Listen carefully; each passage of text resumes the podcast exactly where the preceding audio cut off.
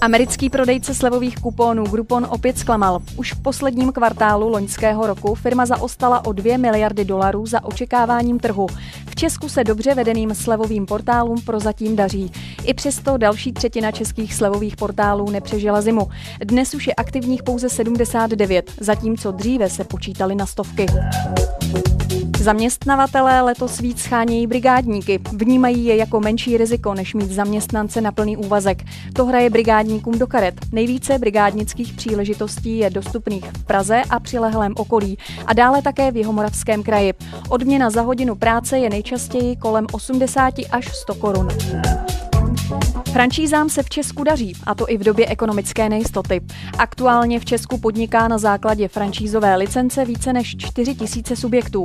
Na tuzemský trh však míří dalších 16 nových amerických franšíz.